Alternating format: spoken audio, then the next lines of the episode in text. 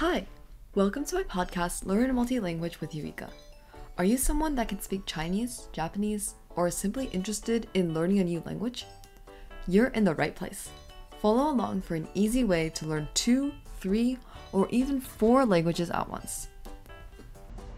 Hi, today's episode is about Japanese characters that have over 15 brushstrokes. Some characters in Japanese have a lot of brushstrokes. When you write them out by hand, sometimes it might even take up to one minute to finish writing everything.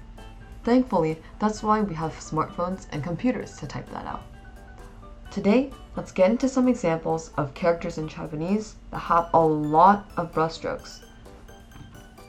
The first one is hifu, meaning skin or pifu in Chinese. The p and he look okay. In fact, they're the same exact character. But the fu is pretty complicated looking. It has 15 brushstrokes in total. Compared to the Chinese version, the Japanese character is clearly a lot more complicated. The next Japanese character is hige this is a beard. In Chinese, this is 胡须. This one also has 15 brushstrokes. Our last word is うつ病. In English, it means depression, and in Chinese, it means 忧郁症.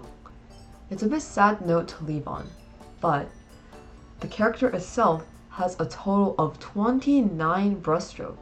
That means that you'll have to lift your pen a total of 29 times in order to finish writing this one character. Thanks for listening to today's episode. Hope to see you in the next one.